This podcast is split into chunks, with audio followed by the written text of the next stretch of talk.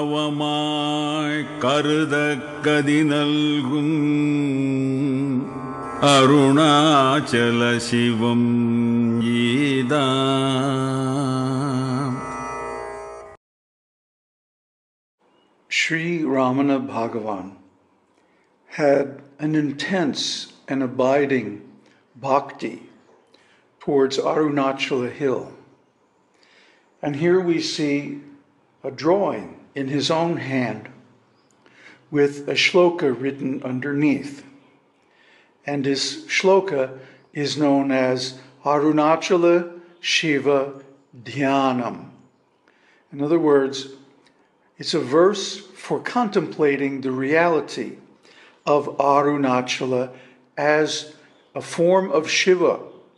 So you heard it a minute ago in the introduction. So let's go over the meaning real quick here. Karunar Navanaik means being an ocean of grace. Who is implied? Karudak Gati Nalgun bestows liberation when thought of. Arunachala Shivam Idam. Behold, this is Arunachala Shiva. Now let's look at the synonyms of each word. Karunai means grace or compassion. Arnavam means ocean. Aik means being. Karudak means when thought of. And Gati means liberation, moksha. Nalgu means who bestows. Arunachala Shivam means the non moving form of Shiva who gives release from bondage. Aruna. Runa means bondage. So Aruna means moksha or liberation. And Achala means non moving. Shivam, of course, is the deity, the personification of Brahman. And Idu means this, Am means is. So let's go over it one more time. Karunar Navamaik Karudakati Nalgum Arunachala Shivam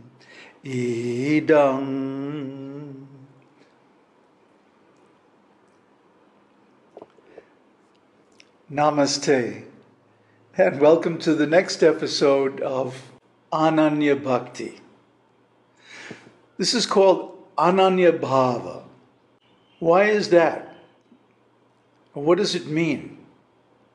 Well, bhakti is more than just an emotion, it's more than just a sentiment. Although bhakti is usually translated love, it actually has a much deeper meaning than our Western idea of sentimental love. Much closer to an ontological state of being. So we're going to go through this explanation coming originally from Sadhu Om.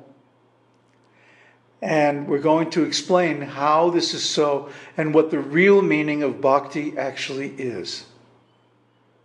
The real meaning and necessity for bhakti comes from the fact that we view ourselves as an ego, as a separate self.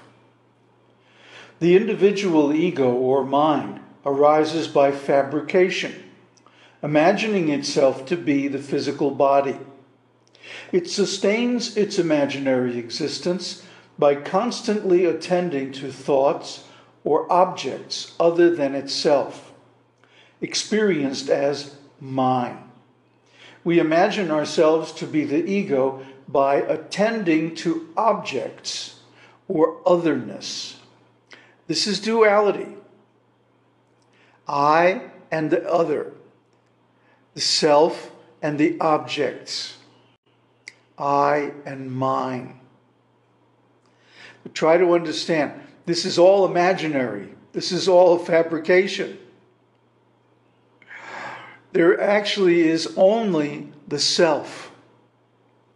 And although various phenomena may arise in the self due to its very nature, these phenomena are temporary, illusory, and non self.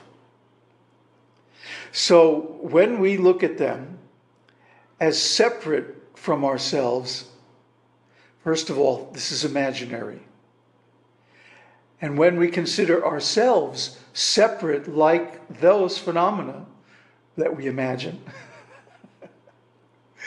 we create ourselves as a subject in relation to those objects. We've been over this several times in these videos in discussing the root sequence, Mula Pariyaya, and how this habitual thought of the self as the acquirer, owner, and enjoyer of separate objects is actually the root cause of the ego, and hence the cause of suffering. So, until we get rid of this mind, this imaginary ego, we're going to be subject to karma. And karma is suffering because it causes rebirth with all of its attendant miseries. So let's go further into this. When we turn our attention away from all otherness towards our essential self, the mind subsides, losing its existence as a seemingly separate individual entity. This is Atma Vichara, self realization. So, Ramana gives us this process of Atma Vichara to reduce and finally eliminate the imaginary duality that creates the ego. And this self realization means the end of all suffering. And it's also the uh, essence of bhakti, bhakti bhava, and in this case, ananya bhava. Our true nature is not thinking, doing, having, or knowing anything other than the non dual self as pure, self conscious, absolute being. And of course, all the gurus teaching Advaita tell us the same thing. So then you might ask, well, why didn't the Buddha talk about the self?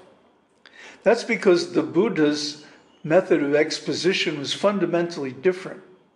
He used negative logic, via negativa. And instead of talking about the self, he talked around the self. And we've discussed this uh, strategy extensively in our series on apophatic anti-fragility. It's one of the main reasons why the Buddha's teaching is so uh, robust and stable. And even though it's been dragged through so many tragedies and difficulties, it remains very effective if you follow it right. So take a look at that, and then we'll continue to discuss on the via positiva, or the positive understanding of the self. Therefore, we can realize our true nature only as much as we give up identification with our constantly thinking, doing, object knowing, acquisitive mind and willingly surrender to the self. Now, how can you surrender to yourself? well, right now we're rebelling against the self. We are distinguishing ourselves dualistically from our actual self.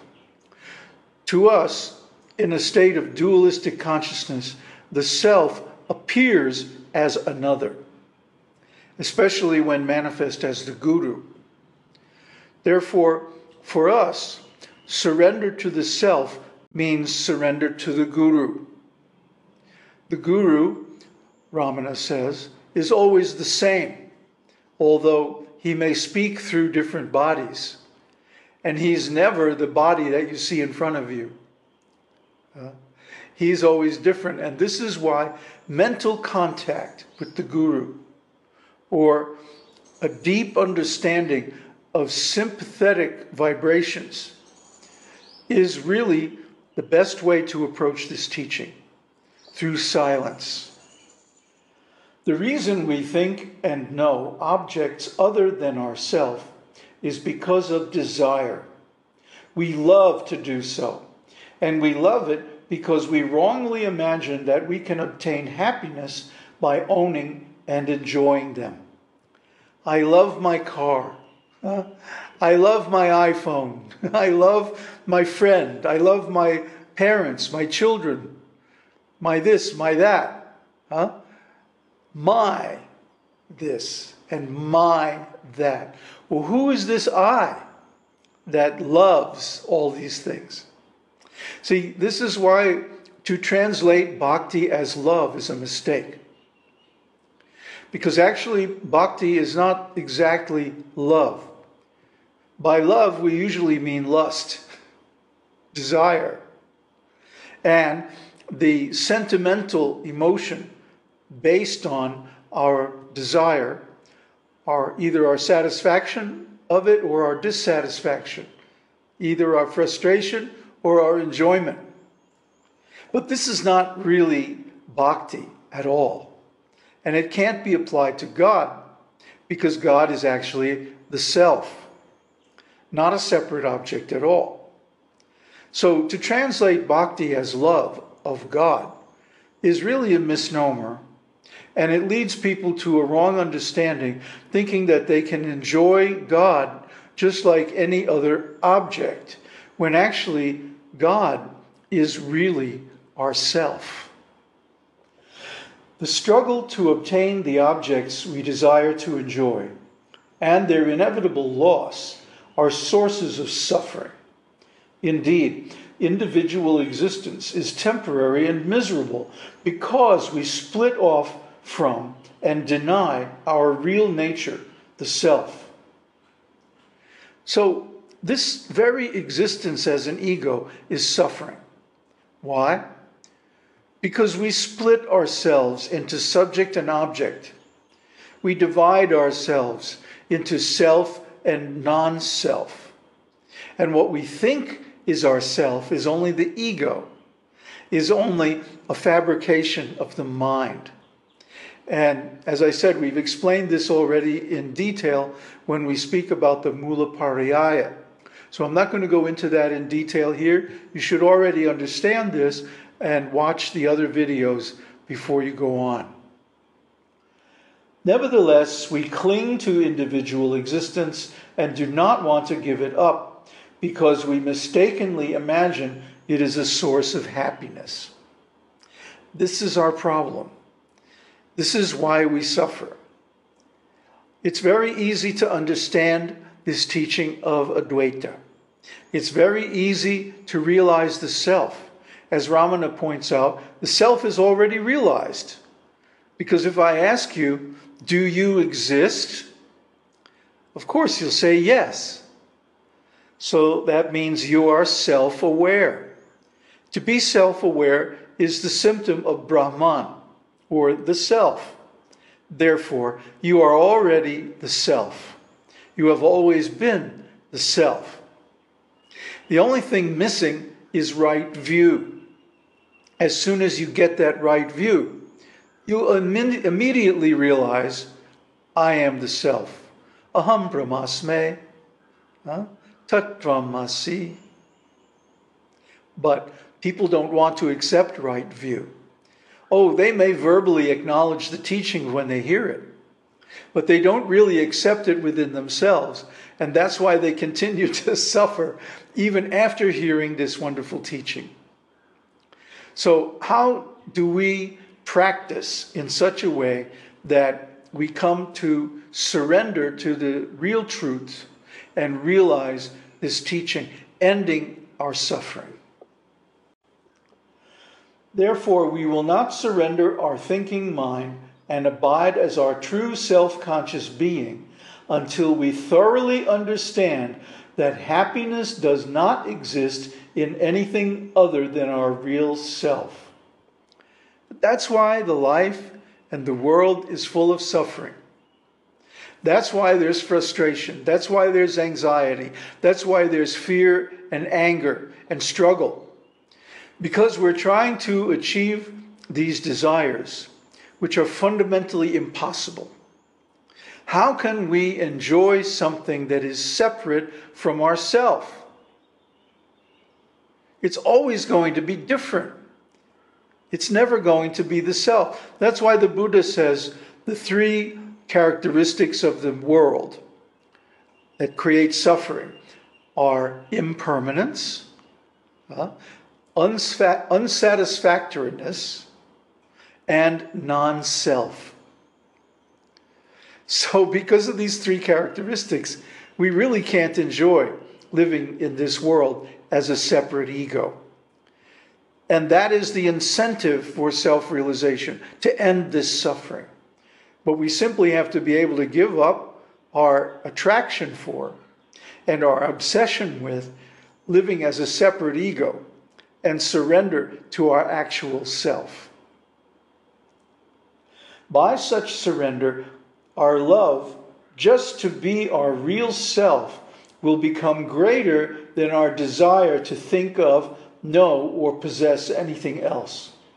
Cultivating this surrender and the unconditional happiness it brings is the purpose of bhakti. So, bhakti is not sentimental love, but it is an ontological transformation at the deepest level. That is why I think it's a mistake to translate bhakti as love. Because this ordinary love that we have for these different objects in the world is not going to transform us. Indeed, it's going to entrap us further in a network of karma and rebirth. And that's suffering. So, if love brings suffering, how is it really love? It's certainly not bhakti because the object of bhakti is to get rid of this suffering. How? By transforming our understanding of what we are.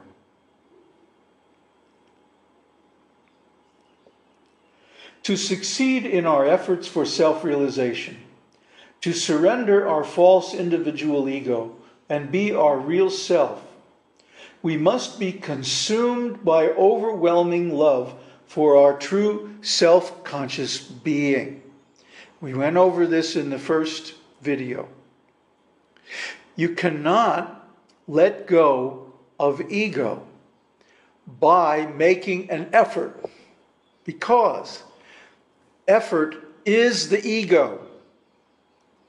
To make an effort, you have to divide yourself into subject and object and then push against that object to try to change it or transform it in some way. So the very idea of effort assumes the existence of the ego, of a separate self. Therefore, we cannot attain the self by any amount of effort. And all you guys out there who are uh, claiming to be Advaitins and are following some form of meditation, which is an effort, you're never going to realize that way.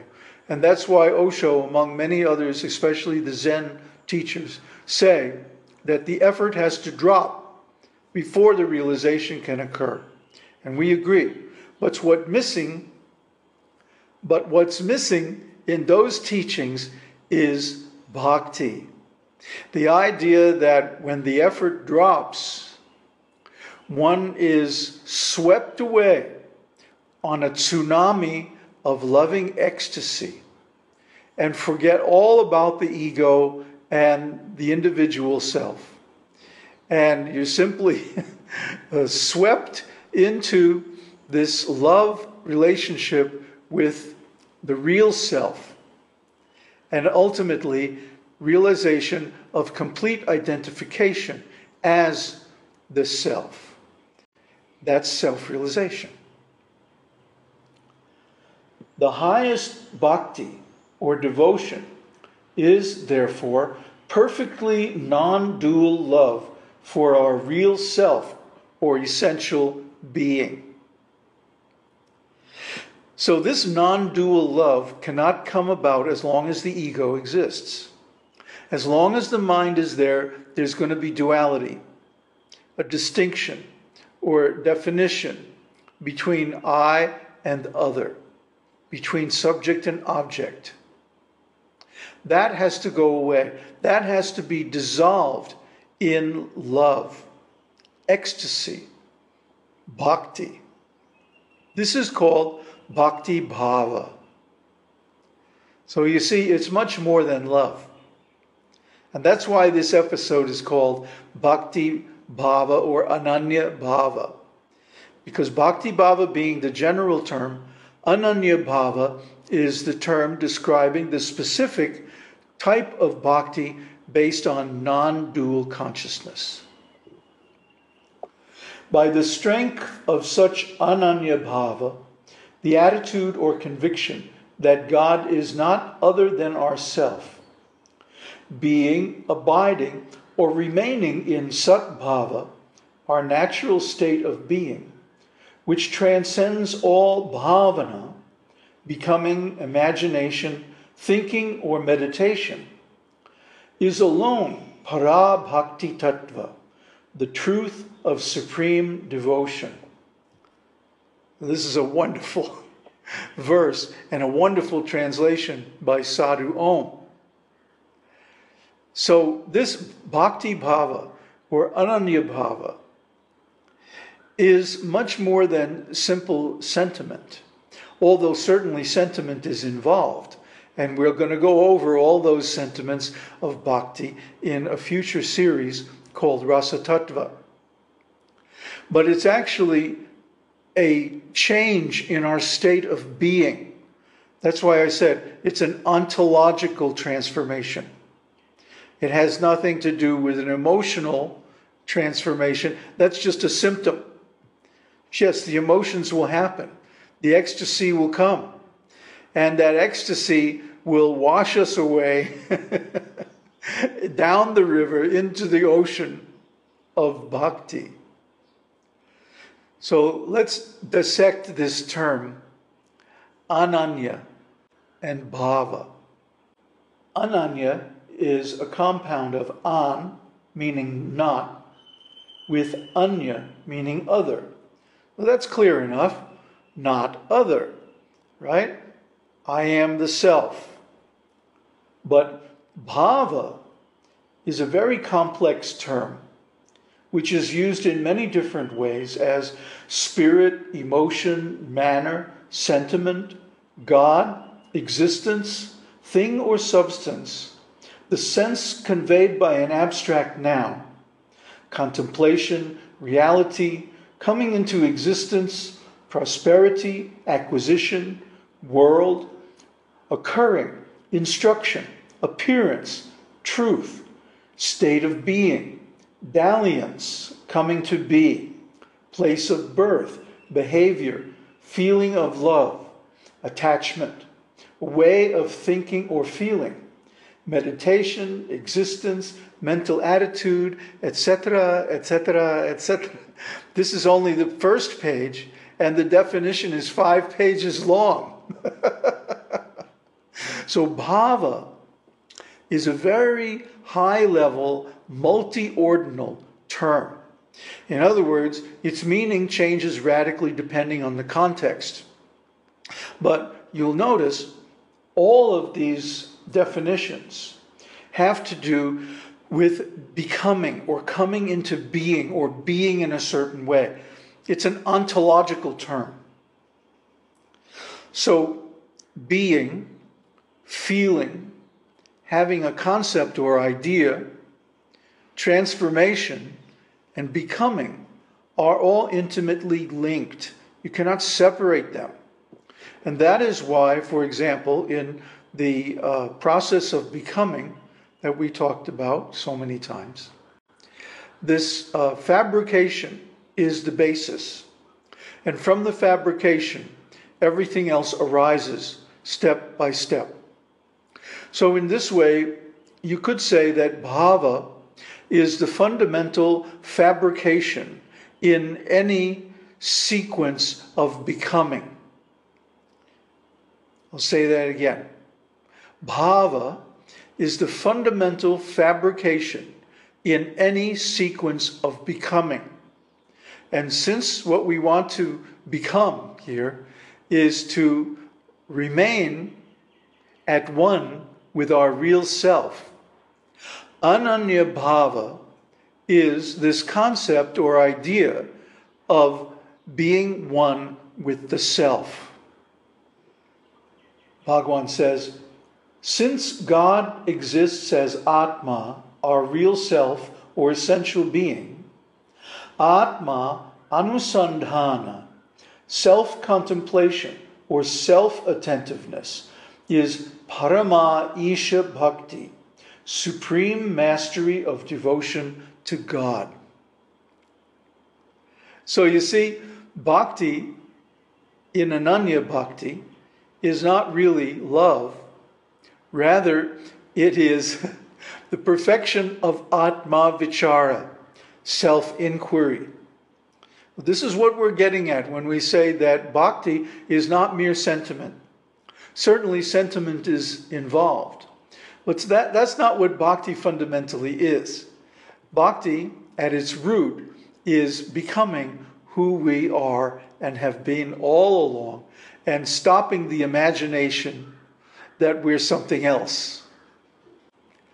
I'm going to stop here because we've already almost out of time. And in the next uh, episode, we're going to go into well, if the question, if actually we are one with God, then why does Bhagavan talk in many of his verses as if we're separate? This is a very good question. Uh, and of course, in bhakti, bhakti begins from Vaidhi bhakti, and then it matures through Raganuga bhakti, and then reaches its perfection in Ananya bhakti.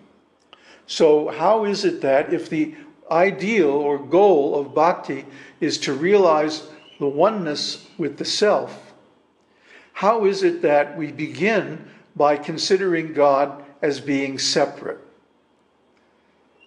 So, with that, I'll leave you till the next episode. Om Tat Sat. Om Hari Om. கருணார்ணவமாய் கருத கதி நல்கும் அருணாச்சல சிவம் ஈதான்